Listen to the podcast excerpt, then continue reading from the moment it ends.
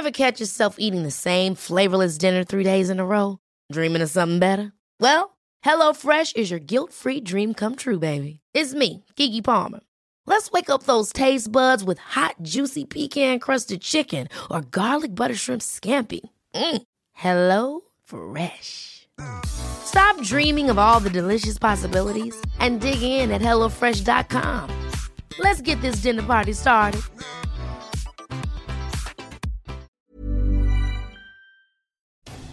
Severe thunderstorms moved across Texas on Tuesday. They continue to progress eastward. I'm AccuWeather.com's Evan Myers. I am joined today by Paul Pastelok. Bernie Rayno is still on assignment. This is Weather Insider for Wednesday, April 24th. This is episode number 38. Uh, Paul Pastelok uh, is one of his claims of fame is that he is our expert long range forecaster, but he does not ignore the short range. And that's what we're here to talk about today. He really focuses, uh, he, he covers the whole thing from what's happening in a minute to what's happening in a month. Right, Paul? That's right. And I think that Evan kind of forgets when we worked side by side. I used to be a severe weather monitor for how many years, Evan? We used well, to talk and chat all the time. Many years, and I didn't forget it at all. I just gave you that. I uh, gave you a uh, longer uh-huh. introduction uh-huh. than I usually give to Bernie. So let's get right to it. severe weather on Tuesday. Three inches of rain near Dallas Love Field, DAL. Caused uh, a parking garage there to flood. The pumps failed, and when some folks got on their airplane, off their airplane, and headed mm. to pick up their car, the cars were flooded. They were floating in the water. So that was yeah. bad. Severe weather again on Wednesday, a Wednesday evening from Dallas and San Antonio, Austin over toward Houston. Or is it going to, Paul? The big question is: Is it going to impact Houston? Because obviously that's mm. a big flight hub. DFW and all the Dallas airports are as well. So, what are we talking about for late Wednesday, Wednesday night? I think it's different effects. I think the timing of the line getting to the east, uh, you lose some of the punch. When the sun starts to set, you start to lose some of the heating this time of the year. I think the line weakens a bit, but the winds aloft are still fairly strong. So, if we do have a weakening squall line, where would that be? It, I mean, that's talking about around Houston. Okay. Farther west, I think, west of that, I think, is where the main action is going to be as far as gusty winds and may, may, perhaps hail and an isolated tornado. This is not really a tornado type of event. I think it's more wind gust and heavy rainfall. But by the time it gets to the southeast coast, I think it loses some of its punch, Evan.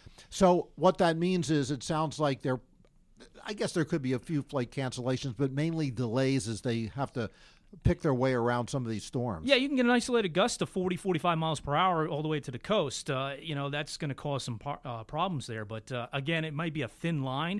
It may not last that long. And then by tomorrow, by Thursday morning, I think things are, you know, pretty much uh, settling down. In Texas, but that'll be moving eastward. So New Orleans and up the Mississippi River Valley, almost to Memphis and places like Jackson, Mississippi, and yeah. and and uh, in that area uh, on Thursday, we're talking about the potential for some severe weather. What kind of severe weather for those regions? Well, the timing works out perfect again. I think you get more heating of the day. Uh, see what happened in Texas during the day on Wednesday. Uh, early on, you had too much precipitation out of front of the main system. They may not have that case uh, as you get farther east on uh, Thursday afternoon in lower Mississippi Valley. They get the heating and then fuel up the fire for thunderstorms, and I think they're going to have some uh, pretty nasty stuff southeast Mississippi and Alabama. Then, as that moves eastward into the southeast, on Friday, it looks like some of the support will start to weaken. So even though there may be some heavy thunderstorms, not sure how much in the way of severe storms. And then uh, some of that moisture, as we've been seeing with the last couple of systems, will also get dragged up the eastern seaboard. So there's going to be some fairly heavy rains up the eastern seaboard, at least. Uh, toward uh, New York City, I 95 corridor on Friday. That could cause driving delays. Uh, problems there. Yeah, I think it's going to get pretty bad into the start of the weekend. I think uh, traveling in the Northeast, uh, at least the Northeast, uh, we're going to have heavy rain. We could even have some strong winds that uh, could affect the delays at the airports as well. Where are we talking about and Pro- when? Probably uh, for wind, I think it can be all up and down the East Coast from D.C. all the way up to Boston. But rain will be heaviest, I think, from New York City up through Boston. I think that's where you're going to have. And when would delays. that? What's the timing for that? Probably because that would be delays again. Anytime from late Friday through Saturday. I think that's the uh, biggest trouble there. This storm's going to actually kind of blow up into a bigger system on the East Coast. I think it's going to have the fuel to do it, Evan. So it's going to get worse. So more of a traditional type storm rather than the severe weather, but at the same time, different types of problems that are going to affect travel. Severe weather in Texas, lower Mississippi Valley, trying to get into the southeast and then up the eastern seaboard, as you said, to end the work week and begin the weekend.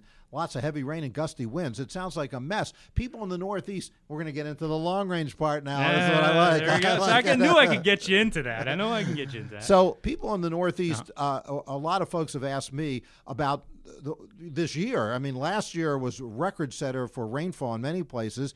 It hasn't been unbelievably wet, but we've been Yeah. above normal in many places, and now here comes another rainstorm. What are we looking at past this storm? What are we looking at as we head into the summer? Is this going to be another really wet summer? No, I think in the near term uh, for May, early part of May, I think it's still wet. I think we still have some problems with precipitation coming over the top through the Great Lakes into the east. But as we get into June and July, it looks like it's going to be a drier summer.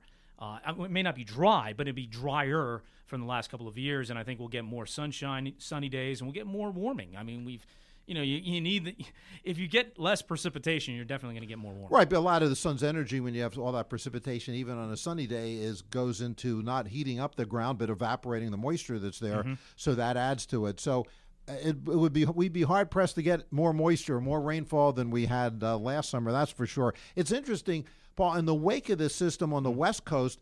After all this persistent rain, it's drying out in, in, in California, Nevada, Arizona, uh, even all the way up a little bit further northward. It's it is drying out, and they're going to go through a period of some dry weather for a while, aren't they? And with the dry weather, like in southwest Arizona, it's going to be toasty, mid to upper 90s over the next several days. Yeah, Uh, those folks out there are used to that hot weather. Yeah, they love it. And hey, they go into their dormant time period in the summer like we do here in the wintertime, right? there- so there you go. They're getting it a little early. They're getting a little taste of it. Yeah, they, they can use some drier weather actually in parts of California since the, the wintertime. So we were lucky today. We not only we had uh, we had not only a long range Mm-hmm. expert, but a short range severe weather expert in Paul Pastelok, all wrapped up in one. So we talked about the severe weather, and we talked about what was coming for for the summer.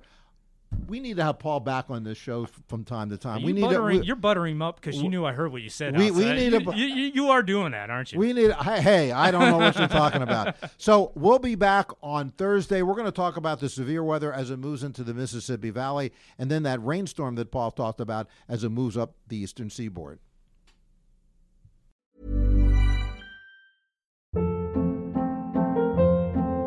Hold up. What was that? Boring. No flavor. That was as bad as those leftovers you ate all week. Keke Palmer here, and it's time to say hello to something fresh and guilt-free. Hello Fresh. Jazz up dinner with pecan-crusted chicken or garlic butter shrimp scampi. Now that's music to my mouth. Hello Fresh. Let's get this dinner party started. Discover all the delicious possibilities at hellofresh.com.